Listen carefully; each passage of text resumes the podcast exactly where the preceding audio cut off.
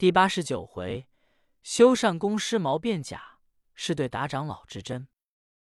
话说当年有个尸相国，为害唐僧师徒，被行者大闹皇城，只因三个魔头神通广大，足往西行，后请得普贤收去，皈依世宗。上有小尸毛顿脱，修炼多年，聚集群妖，占据一个洞府。忽一日，尸魔想起昔时我父皇结了两个义书，立国为尊，何等快活！后因要吃唐僧之肉，被一个猴头请了主人公收去，把我们东散西抛，此恨常记于心。前日在外闲游，闻说唐僧师徒取了经文，不日归国，成了大功。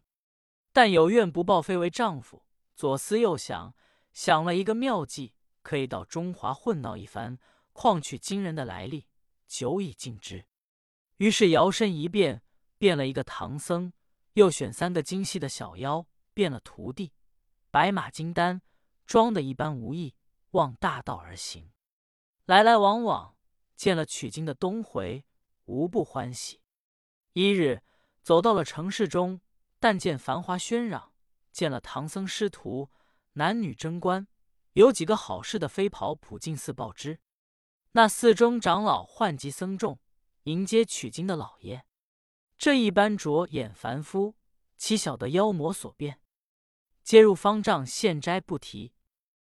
再表比丘僧与灵虚子，半云半雾，见有城市，暗落云头闲游。但闻男男女女传说，唐三藏取经回国，现迎在普净寺中款他。二人转念，为何先到？急忙忙走至寺中，一入方丈，便闻腥风之气，各相惊异。忙入僧房，只见假唐僧倒卧在榻，见了两个全真走入，便翻身内卧，叫假行者：“你陪伴全真，我略歇息一时。”那假行者便与全真施礼。灵虚子把慧眼一关，大喝一声道：“何物妖魔，敢把圣僧假变？那贵诞虽说不是真经，却也被你引动了村士人心，都做了真经一事。”乃向比丘僧道：“师兄，我们既是道伴，当取出法剑，灭此妖魔。”比丘僧说：“师兄若以事论，这妖魔假变我僧家，混扰禅室，本不可诱；若以情推，他假我僧家，还有一种向善之心，只当驱逐他出禅林，莫使他混乱禅堂。”灵虚子听了，方才要把木鱼锤，便会见驱妖。只见假行者笑道：“你两个分明是比丘幽婆，却假变全真。一个木鱼锤子，乃是敲梆疝气，却把它变清风利泄。你纵说我等是妖，只怕你们假变蛮人，也非正道。”比丘与灵虚被妖说了这两句，也没话答，乃叫长老四僧上前说：“取经唐僧上离的路远，这都是妖魔假变。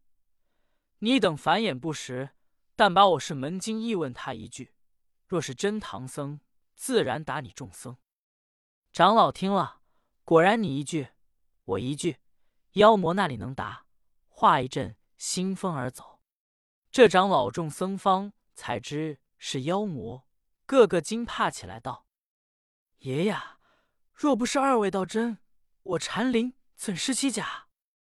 一时往来看取经唐僧的乱传，说是妖魔假变，把各村士男女都改了信心。这正是不将两句玄全道，怎识皮毛假混真？却说只因这村士人怀疑不信，众妖魔又生出一段虚情，哪个相继一道：“做妖魔要被神王剿灭，不如假僧人倒哄些斋供。”一个笑道：“僧人可假，只是道理不通，方才被四僧你一句我一句盘出架来，又撞着那比丘幽婆把慧眼看破，这斋供纵哄了些吃，便是吃下去也难入腹肠。”一个道：“不如还守就在山洞为妖。”一个说：“不，不好，六道轮回，这乱毛怎脱？一个说：“我有道理，不如变小小飞虫，暗随着唐僧学他些举动、应答、礼貌、言谈，再往前途行去。料是有人供奉，纵无真经随行，也有仿效唐僧一节善事。”众妖既定，之后唐僧到来。且说三藏与行者们单押着真经，过了西凉，一路行来，安然无事。过了几处州城，早来到乌鸡国界。三藏见那界口有几家烟火相连，乃向行者们说：“徒弟，我等只因车迟国转路，屠了几城禁变，吃了许多山冈水荡劳苦，妖魔毒害，幸喜真经保全，毫未懈慢。只是身上衣服久未将水洗。你看山冈路过前面烟火相连，定是通行大路。我等须寻个捷径，人家歇下，把这身衣晒洗，以便前行。”行者道：“师父，天下名山圣地僧占的多，这界口既属通道，料必有安关寺院。我们寻一处僻静僧道之家，方便供奉经典。”师徒正讲，远远只见一老叟走近前来，见了三藏们，大惊小怪，叫道：“妖魔又变唐僧来了！”三藏听得，扯着老叟衣袖道：“老善人，小僧们是取经回还大唐法师陈玄奘，现有乌鸡国王文颖，如何是妖魔所变？”老叟气吁吁的，把三藏师徒上下估治了一番，道：“爷爷啊，你放了手！前那唐僧们面貌形象还好看，不似如今你们黄皮寡瘦，比妖魔何异？”行者道：“老善人，你修润相貌，把我们一做妖魔，我们万里程途，辛苦劳碌，憔悴是本等。这说前有甚唐僧到此？”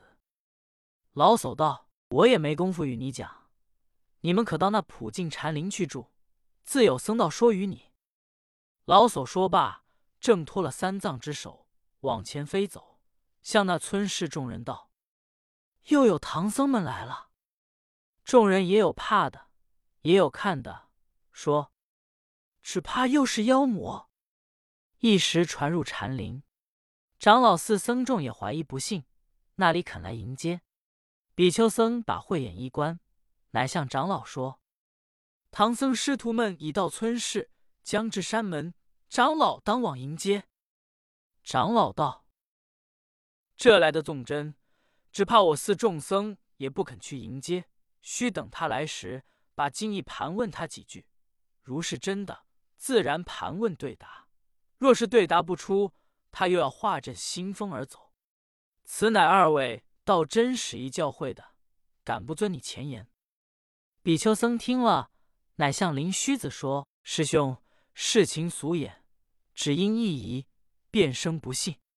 我与你速出山门，指引唐僧到此，叫他也准备几句禅机玄奥对答四僧，莫要缄默不语，使长老四僧只为妖怪。”两个走出山门，恰遇着唐僧师徒问路前来，见了两个全真，三藏便问道：“二位师父，此处有座普净禅林吗？”全真答道：“转弯抹角就是。这禅林净僻，尽好挂搭，只是长老四僧要盘问经义，方才留住，老师需要打点对答。”三藏道：“二位师父，我们禅机那在言语对答，若没得说，方才是真僧。”全真说：“此处不同，近来被妖魔欺瞒，大家都怀不信，师父们需要着意。”全真说罢，往前走去。八戒听得道：“师父转弯走小道过去吧，叫我老猪画斋戒玉，说几句现成经咒，讲两句好看画却会。若叫我对答经义，真是不能。”行者道：“师父，八戒倒也是老实话，就是我老孙机变千盘有，经文半字无。”沙僧道：“师父，悟空若说不能，你老人家再若没得说，真真不如莫进这禅林，从别路去吧。”三藏听得三个徒弟怀了不幸之心，乃合掌向着金贵担子念了一声圣号，道：“徒弟，你们挑着担子，原来都是虚挑在肩，不曾着力在意。我做师傅的，虽说跟着贵舵与这担包，却不是图跟着走，饭取了来。这五千四百八十卷，句句真诠都看诵在心，了明在意。任那长老四僧盘问，自有对答。”行者听了，笑道：“师傅，你不说我还不会，你一说我更比你能。进山门去吧。”三藏方才走到山门前，那长老四僧慢慢的走出来，问道：“老师傅从何处来？”三藏道：“来处来。”长老道：“往何处去？”三藏道：“去处去。”长老只听了三藏两句对答，便恭敬起来，又问道：“老师傅，这贵担是何物？”行者道：“这都是长老要盘问，我们要对答的。”那长老见行者答了这句，乃向四僧道：“这方是取经真圣僧，徒弟尚能对答，况师父乎？”乃齐齐请三藏上殿，撞动钟鼓，众僧向真经拜礼，尊三藏上座，随备斋供。一时村士男女齐来观看，都把疑心解了。三藏方才问长老：“何故怀疑？有甚妖魔欺瞒你四僧？”长老乃把迎接了假变来的，被盘问不能答，化阵兴风而走的缘故说出。三藏听了，毛骨悚然，对行者说：“悟空，这分明妖魔假我们名色，不知将何物变作金丹，只怕亵渎了真经，当速为驱除。”行者答道：“师父既要我徒弟驱除妖魔，你可在这禅林少住一日，待我找寻这妖魔来历。”三藏道：“但不知这妖魔假变我们何意？”八戒道：“何意？何意？他说借我等名色，假说取经僧，哄人斋鱼饭，磨磨供点心，素汤吃卷子，清油炸面筋，明笋生姜炒，山药白糖蒸，石花熬筷子，豆腐煮慢青，三八来两烟，时常浸着盛，厨中无半点，碗内精打精，趁前期有了，方才动起身。”八戒说罢，三藏道：“徒弟，妖魔若只是欺瞒人家些斋供，这情节还小，只怕他们假着我等名色，做出僧家坏事，叫这地方疑而不信，禅灵不肯迎接，便连我们体面都伤。”长老道：“正是，正是，这妖魔情节可恶，你师徒们却也没奈何他。”行者笑道：“老师，你便没奈何他，我老孙去会奈何他。”说罢，叫一声：“师傅，你可在方丈坐等，徒弟我寻妖魔去也。”呼啦一个筋斗打不见了。长老四僧惊恐起来，道：“爷呀，这才嗜酒闻名的孙悟空哩！”三藏道：“师傅，你如何久闻我徒弟之名？”长老说：“当初我弟子在宝林寺出家，知道拿妖捉怪的孙悟空，老师傅可少住一日，等小徒捉了妖魔，我这里还求老师傅建一个斋教，备办香幡奉送。”三藏见行者去找寻妖魔来历，只得且住在禅林殿上侍奉经文不提。却说狮毛怪物变了些小虫，随着唐僧学礼貌言谈，又听了唐僧对答，这妖魔灵力乃相记忆，仍变了唐僧们模样，离了普净禅林，他也挑担压马，与唐僧们无二。走前村过后里，是人见了的，都说上灵山取经僧众今日回还了，挨挨擦擦，叽叽呛呛，大大小小，男男女女观看着甚多。一时传闻到宝林寺住持，奉知乌鸡国王便差四僧远来迎接，方才起身出寺，住在阔门。却说比丘僧与灵虚子仍变作两个全真，先行到阔门，见四僧几个知是迎接唐僧，乃近前相见。那四僧便问道：“二位全真从何处来的？可曾见有回还取经的长老？”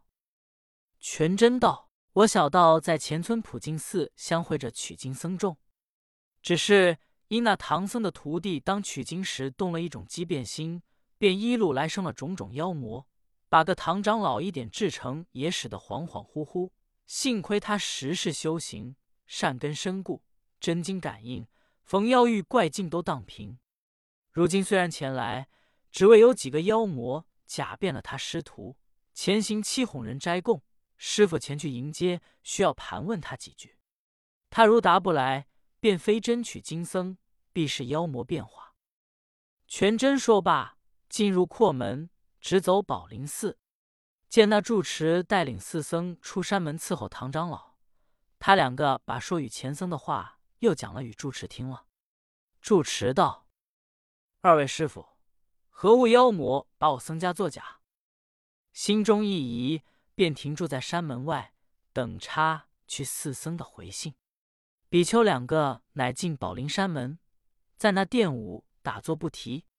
毕竟唐僧何时方到，且听下回分解。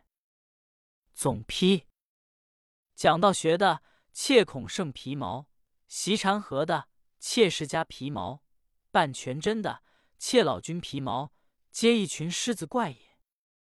安得行者一顿金箍棒打杀？来处来，去处去，是今日假和尚骗施主一波，如何是出真僧？比丘、灵虚大错，唐僧大错，不如孙行者经文一字无也。